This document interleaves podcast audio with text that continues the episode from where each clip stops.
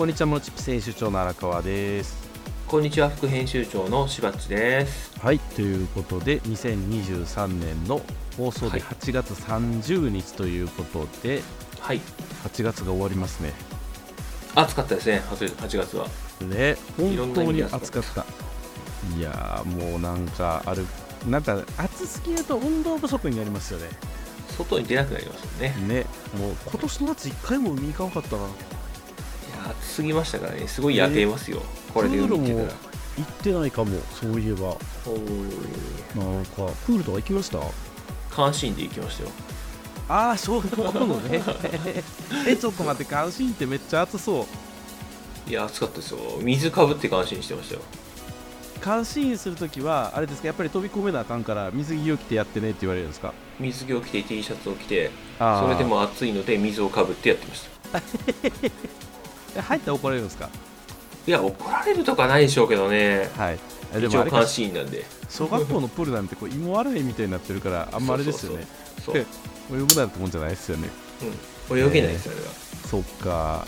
うわーでも大変。ねえなんかちょっとあまりに暑すぎてそういえば水のレジャーを満喫できなかったなという ね本末転倒の話ですが。本当ですね、しばっちが何ですかこれ近況。ポッツギスの針が快適に外せるようになった話。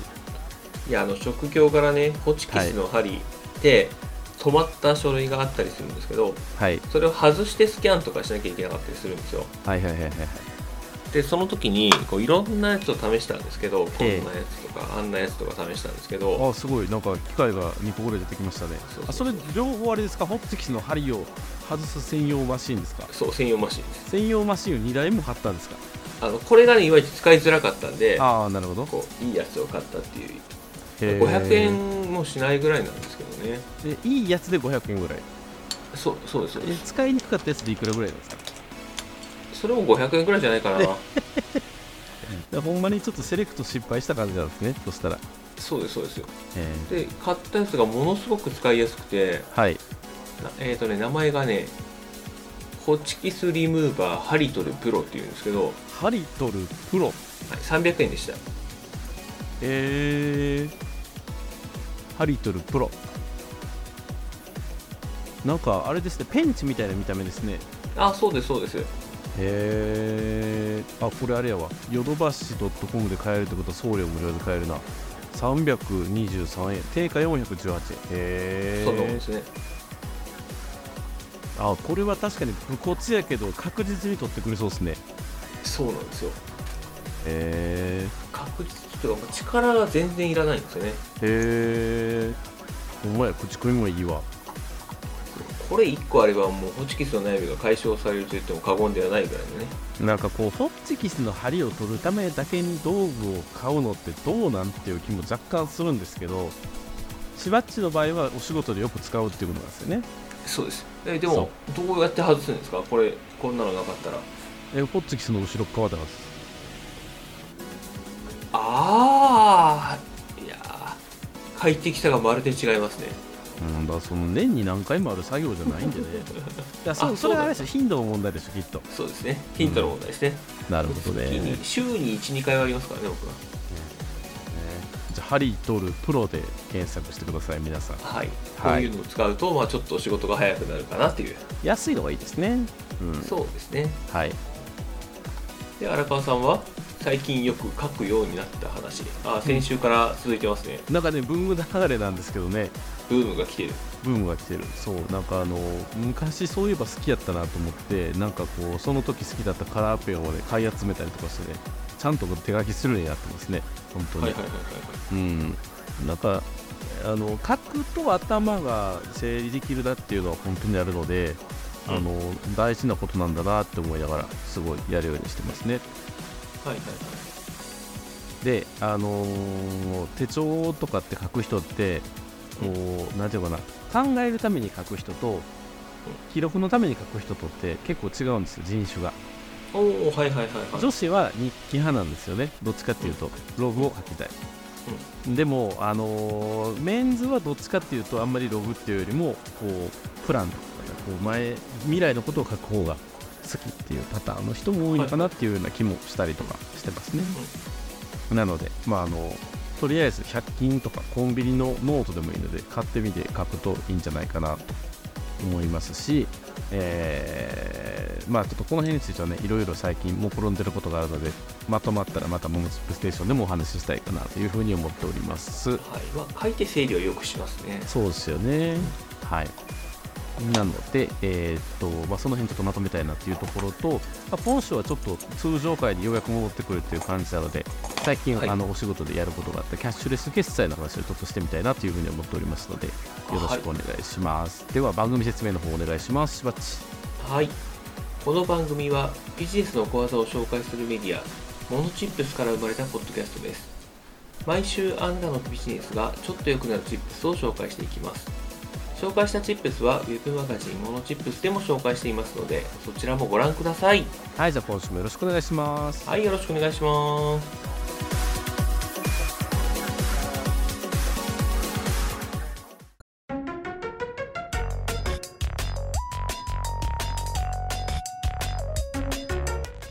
はい、ということで今週の荒川のテーマキャッシュレス決済で売上金を受け取るためのサービス比較のチップスということで、はい。はい。まあ、キャッシュレスの話何1回か2回ものチップステーションでやったことあるような気もするんですが、えー今回はあえてクレカの話なんですよ。はい。で、えー小売店さんとお話をしてるときにちょっと相談を受けることがあって、えー、 PayPay って一時すごく営業攻勢わーっとかけてたこともあるしはい。今でもその維持費はかかんないですよねあれ。決済手数料かかるようになりましたけどうんうん。維持費はかかんないからあの、まあ、とりあえず PayPay 利用かって言って入れる方っていうのはすごく多いうん。ですが、あれってあくまでもあのローカルなんですよね。ああはいはいはい。日本だけってことですね。そう、まあなんか中国とかであの提携して使えるところがあるようだという話はあるんですけれども基本的には日本人のためのサービス。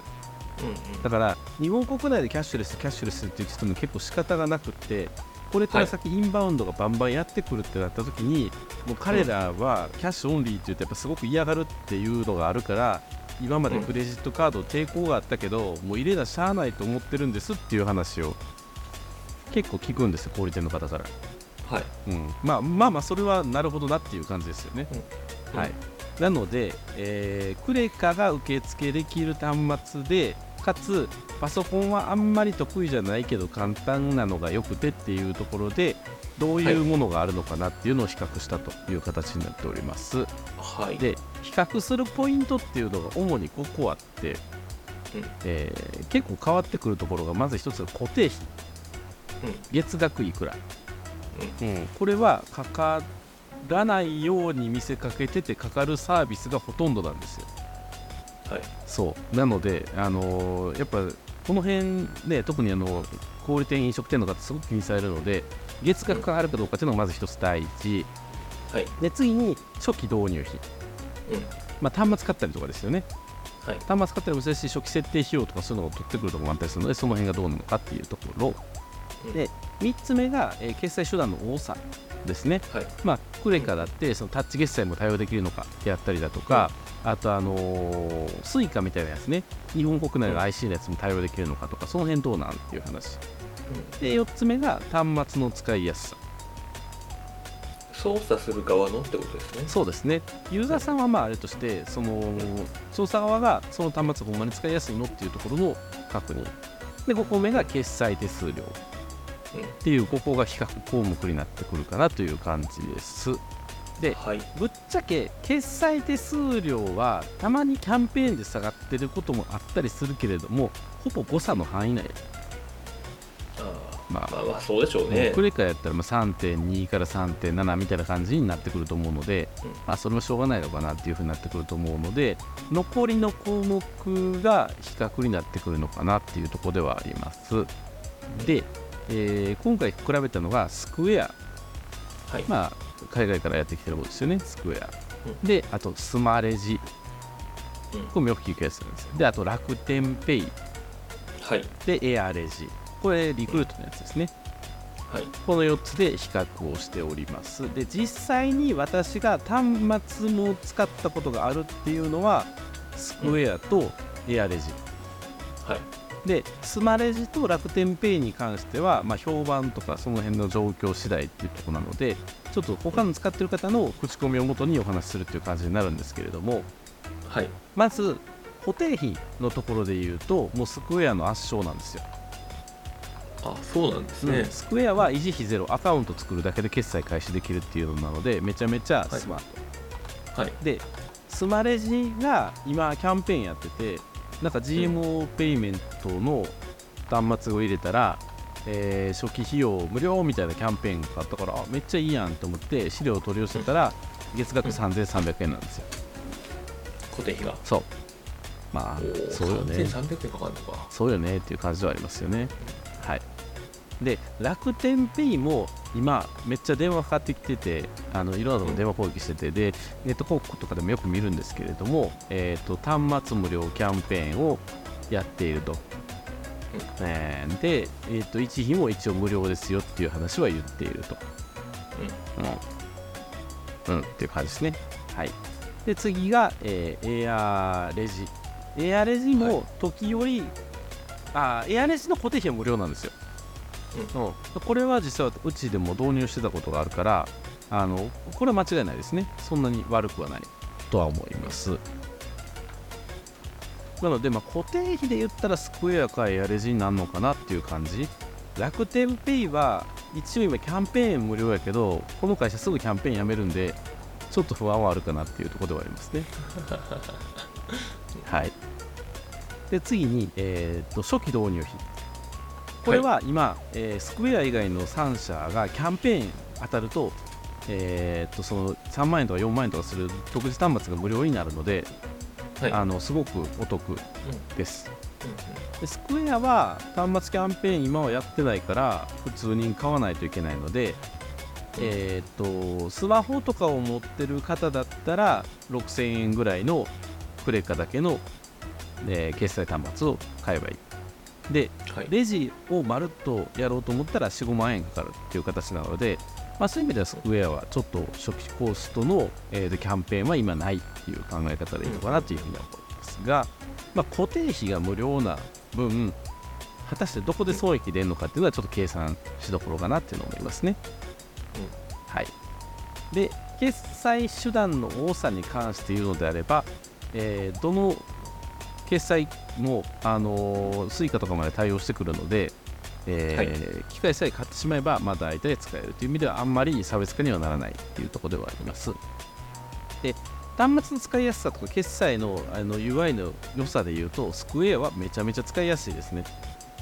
あそうなんだ、うんパソコンでログインとかもできるから売上のレポート出したりとかもすごく簡単ですしあのアカウントの認証さえちゃんとやればそのいろんな複数端末での決済っていうのも可能になってくるのでその辺はすごく便利なのかなっていうのは思います。エアレジはちょっと癖があってはい。アプリをインストールできる端末の ID を登録しないといけないんですよ。端末の ID って難しいですね。そうなんですよ。だからとこの iPad でやりますって決め打ちでやってしまって別の iPad なんか壊れたから買い替えるわって言った時にいちいちエアレジ側に認証しに行かないといけないっていう。うん面倒くささはある、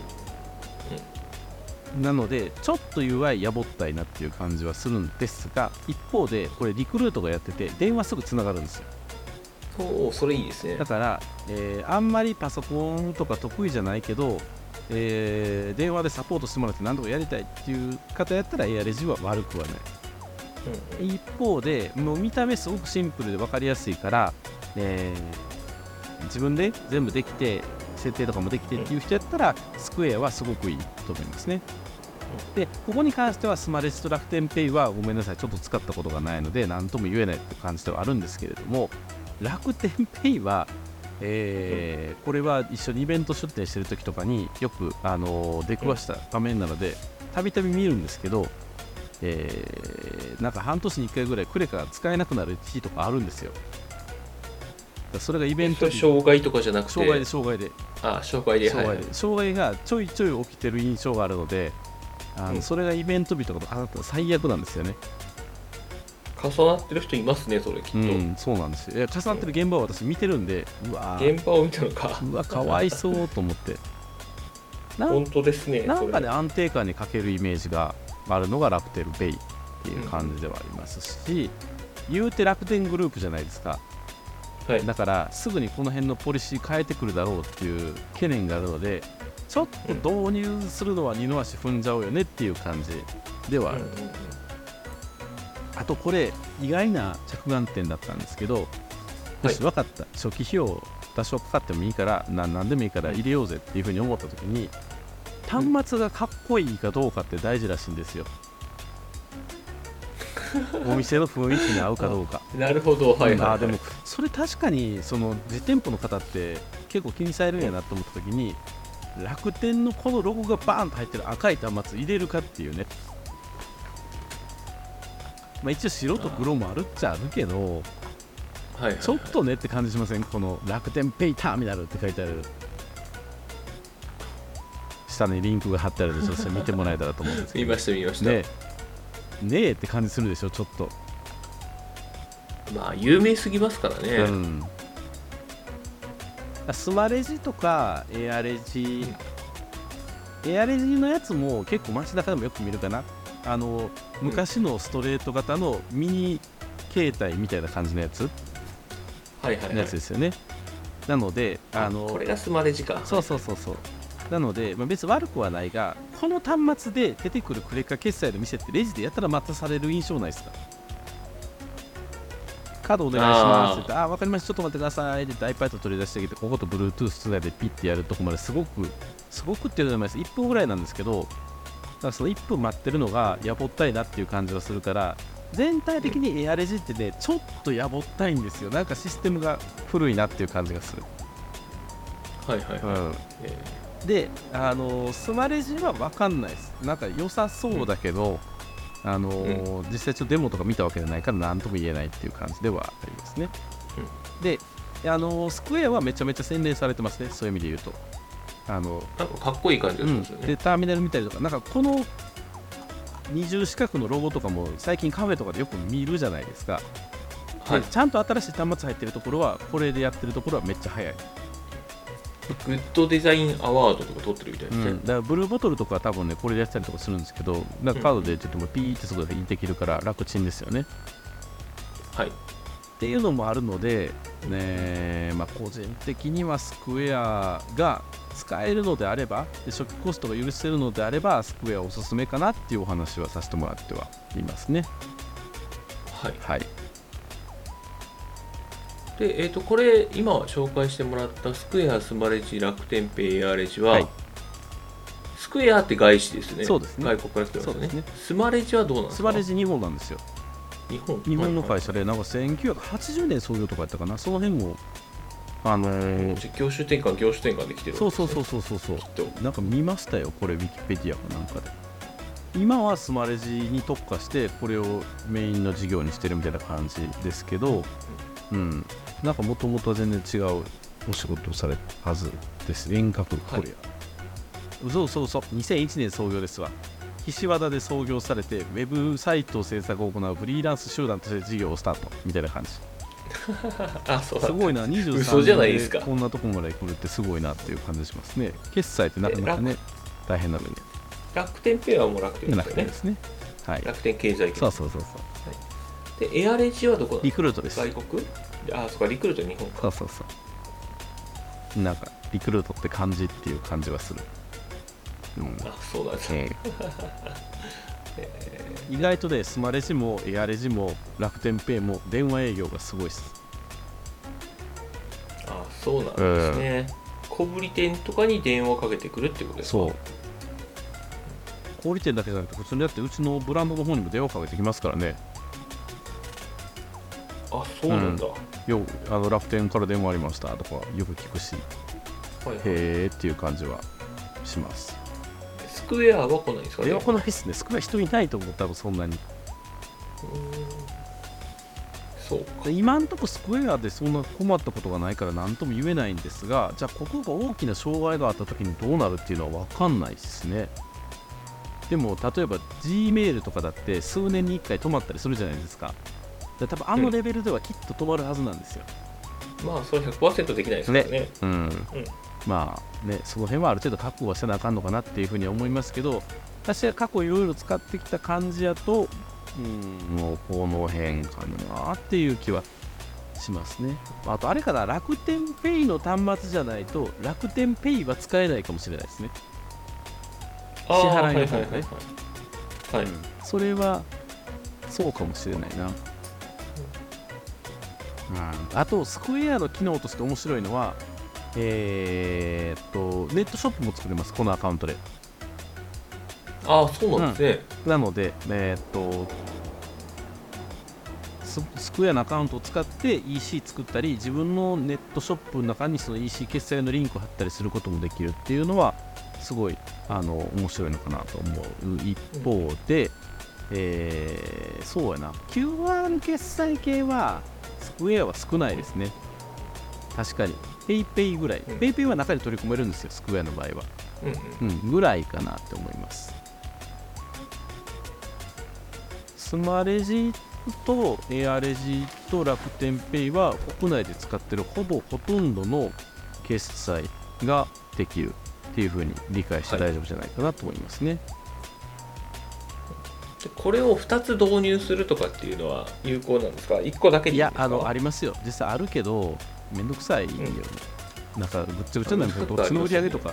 なんか、そうなってくると、本当に混乱しがちなので、となりますね。あやっぱそうやわ。楽天ペイは、QR 決済は楽天ペイと au ペイは受けれるけど、 PayPay は受けれない。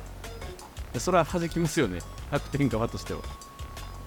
で、クレカは受けれて、 iD とか QUICPay、そういうのは受けれるっていう感じではありますね。ああなあ使いにくいなえっ、と、うん Square も今見てたら、クレカ系は使えて、 Suica 系も使えて、PayPay が使えて、クイックペイと ID は使えるっていう感じですね。はいなるほどね。意外とこれあれやな、決済できるの同じやろと思ってたけど、自分が使える範囲で同じやろと思ってるだけで、ユーザーさんからしたら、あこれ使われへんのっていうのはありますね。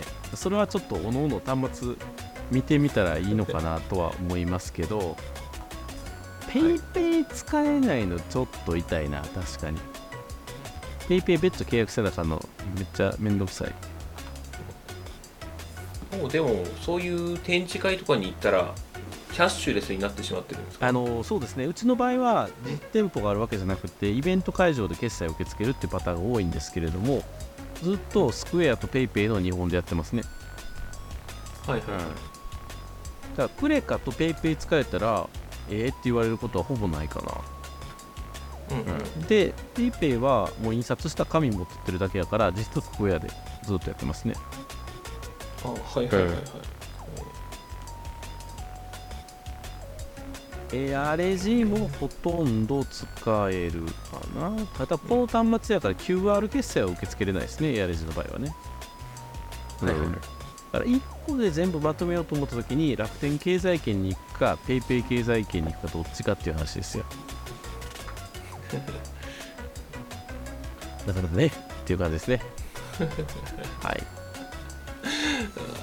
なかなかすごいうんな、この辺ちょっ群雄割拠の時代ですがとあのご自身のご状況に合わせてね選んでみていただければいいかなと思いますし、まあ、あのキャンペーン貼ってる時はあのチャンスではあるのであの楽天のこのロゴが気にならないとかっていう方は今これ入れてもらうと多分無料であの全部いけると思うのでやってみてもいいんじゃないかなとも思いますしぜひ比較してみることをお勧めします。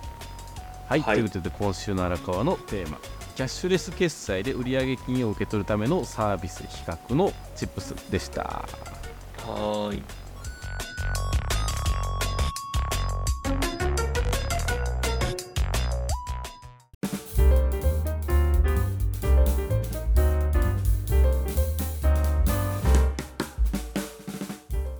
はい、ということで今週のしばっちのテーマ。スキャンスナップってすごいよねのチップスということで今日もう褒める回ですねしばっちは。そうなんですよ、そうスキャンスナップっていうスキャナーがあるじゃないですか。昔富士通だったところが作ってるやつですよね PFU か。そう、うん、今利口になっちゃってるね。コーなんですか PFU って。へえああ違います。PFU から利口に変わったんですブランドが。えブランドもリコーなんですか？利口です今。へえへえっ、とね今年からですよ、えはい。知らんかった。で、まあ、そこのスキャンスナップを、えーみいろんな人が勧めてくるのでついに観念して買ったっていう話なんですよね。えでもブラザーの複合機持ってるじゃないですか。複合機ってことはスキャンもできるんでしょ？できますできます。別にいらんやんっていう気もするんですが。はい、はい。があえて買ったという話ですね。その心は？その心は勧められたから試しに買ってみたんですけど、で実際使ってみたんですよ、ですっごい便利ですあね今。すっごい便利なんだ。へえそう。でどのくらいすごいかって言ったら、えっと、普通あの複合機やったらそこでコピーとかするじゃないですか、でコピーするよりもスキャンして印刷したくなるくらいすごいです。わかります？ああ一回スキャンして PDF にしとくってこと？そう。でそれを印刷する方がなんか早い気がするぐらいの快適さですね。はい。であの機能もたくさんついてて、で複合機の、えー複合機のスキャンの機能と比べて、こんだけ違うよっていう話なんですけど、まず早い。ふんふんふんふん。で次にあのちょっと歪まなくなる。ああなるほどね。わかります、はいはいはいはい。ちょっと歪むっていうのが。スキャンで自動取り込みしたら複合機の場合少しだけなんか斜めになることが多くて、うんうんうん。それちょっと気になってたんですよ、であとあの両面スキャンも自動でできたり、で A3 すらスキャンできるんですね、うんうんうんスキャンスナップって、まあ、2枚にして折りたたんでスキャンするっていう話にはなるんですけど、うんうんうんで自動でこうくっつけてくれるんですよ A3 に。あ A3 を折りたたんでスキャンさせたら勝手にくっつけてくれるんですか？そうです。へえそれすごいな。そうこれ、まあ、勝手にっていうかくっつけるでくっつけますかって聞いてくるっていうのが正しいかな、へーはいはい。はい。まあ、あのいくらか条件はあるらしいんですけど、僕はやろうとしたらもう確実にこれくっつけますかって聞いてくれるんで、へ A3 スキャンは普通にできています、でスマホからも印刷できるんですよこれ。あスキャンで。はい。スマホから？そうスマホと、えー連携ができるんだ、はいはいはいはい。ごめんなさい。印刷できるのは違うな、うん。であと w i f i も対応してるので、え線がいらない。えはいはいはいはい。そうそうそうそう。であとは電源ボタンもなく、うこう蓋を開けたら勝手に起動してくるっていうね。でただそこでちょっとだけ時間かかりますけどね w i f i 接続するまでに。スキャンスナップまあちょっとって言っても。IX1600 ってやつですね。しばっちがあ買そうですったやつは。はい。一番いいやつですね。ねそっか。まあ一番いいスキャンスナップいいいいとは言われてますけどね確かに。ううんんまあでも使ってみないと分かんないなというのは今回分かりましたね。どね複合機で機能があるからいいやって思ってそれ使ってたけどやっぱちょっとストレスなんですよね。やっぱあれですか？複合機は自動で読んでくれないやつやったんですか？スキャン。自動で読んでくれない上に紙の束を両ガサと置いた時に自動フィードみたいな感じで紙を自動送りしてくれるやつではなかったっていうことですか？あしてくれるやつどうですがそっちの方が良くないですか？いやうちのやつはそうそこまで良くなかったんですよ。ああなるほどね。まあ、遅いし、うんうん。であの曲がるのがやっぱり一番嫌ですね。ああなるほどね。まあそ若干曲がるんですよ。それはあれですよね。ねやっぱりあの機械が新しくなると相当改善されやすいポイントですよね。曲がる曲がらない問題は。そうそうそうそうなんですよね。いやねスキャンスナップ私も昔からずっと愛用はしてるんですけど、でっかいじゃないですか。だからあのこれああそっち？あ、えー、と小さい方のやつを持ち運びできそうなやつを。IX の、えー100か 100W ってやつ、これをはい自宅用と会社用に2個置いててうん、都度やってますけどなんか立ち上げてスキャンスナップのアプリ立ち上げてとかっていうのがめんどくさくってついつい後回しになりがちではあるんですよ、でこの高い ScanSnap 何がいいかって最初からいきなりこの ScanSnap のアプリが言うたらそのモニター内で立ち上がってる状態になってるからすぐスキャンできて、しかもこれがパソコンとか介さずに Evernote 入れたり Dropbox 入れたり Google ドライブ入れたりできるっていうことですよね、あそれもできます。それめちゃめちゃいいなとは思うんですよ。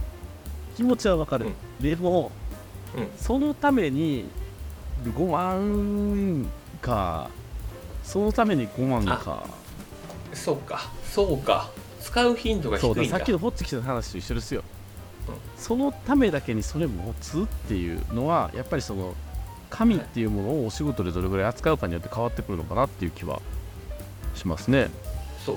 うちあの申請書を作って役所に出す仕事じゃないですか、でそれってお客さんに控え渡すんですけど、そのお客さんに渡したものの内容を自分のところで持ってきたいんですよ、うんじゃあどうするかって言ったら紙に印刷して書書庫に入れる、もしくは全部スキャンしてデジタルデータとして持っていくの2択になるんですけど、でこれまで書庫に入れてたんですけども書庫が大変なことになって、もう入らないんですよ。そうでしょうねうん。ねだからデジタルデータにしようと思って、えーまあ、それもちょっとありますね。ね。スキャンスナップのいいの買った理由として、うんうんうん。うんで買って使ってみたらすごい便利なので、いや分かりますよ。分かる分かる。分かるが分かるがっていうかですね。頻度の問題ですねっていうと本当に、ころですね、うん、うんうん、なるほどな。そう。なので僕みたいにこうあの紙をたくさん使うというか、印刷して、えー機械を保存しとかなきゃいけないような人たちはぜひこういうのを使ってみるとちょっと変わるよっていう世界が変わるよっていうそんなお話です。スキャンスナップって今何種類出てるんやろ？そもそも私がさっきおすすめって言ったこの IX100 ってまだ売ってんのかな？まだで売ってますね。売ってはいるわ。2万3000こんなにしたっけ、もっと1万円台やった気がするけどな。あの多分ねそのこれ、まあ、メーカー小売価格みたいな感じなので、うんうんうん。まあ、オープン価格ですよね、うんうんうんうん。本来は。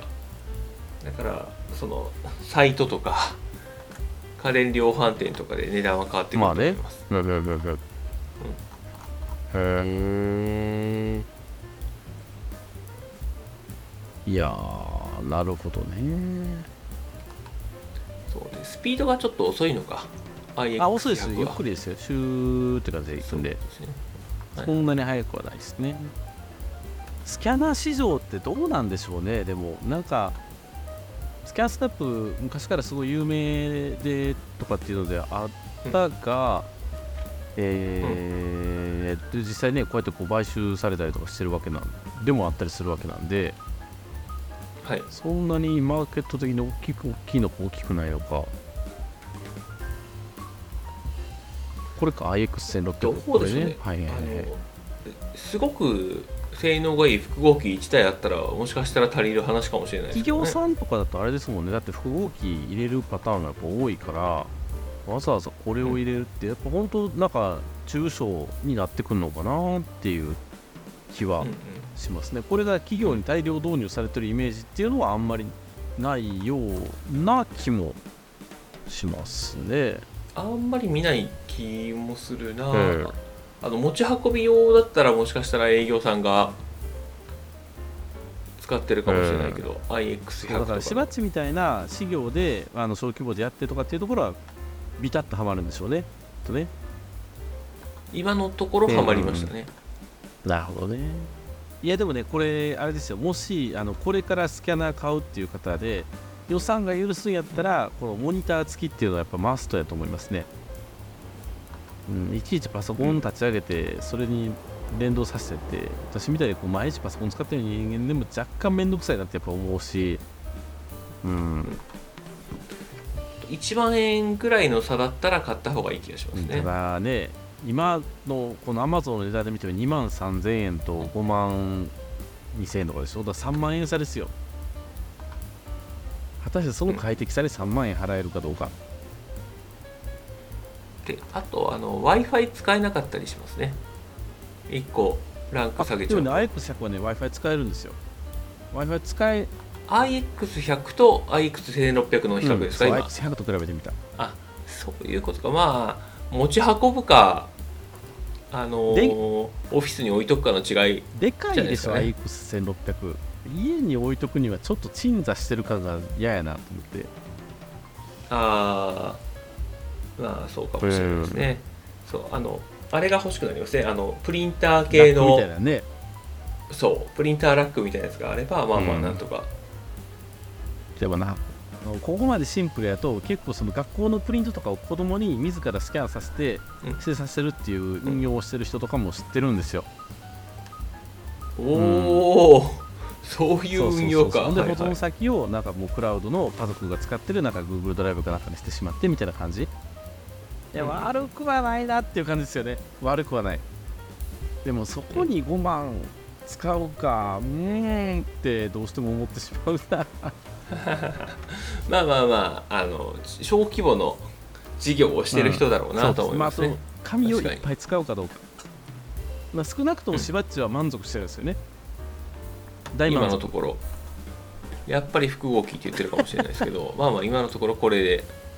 じゃああのさっきのホッチキスリムーバーでなんでハリトルプロ。ハリトルプロでこうバイバイバイ取ってそうそうそう。これでスキャンして快適ペーパーレスオフィスを実現してるわけですねあとはシュレッダーにバーっとかまああの試行錯誤中ですね。なるほど。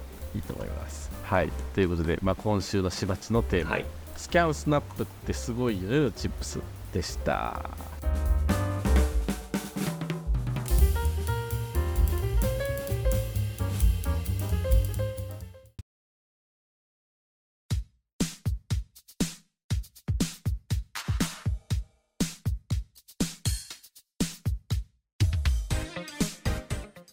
はいということで今週のモノチップステーションいかがでしたでしょういかがかでしたでしょうか？なんか季節してデジデジカル化的な DX 的な話。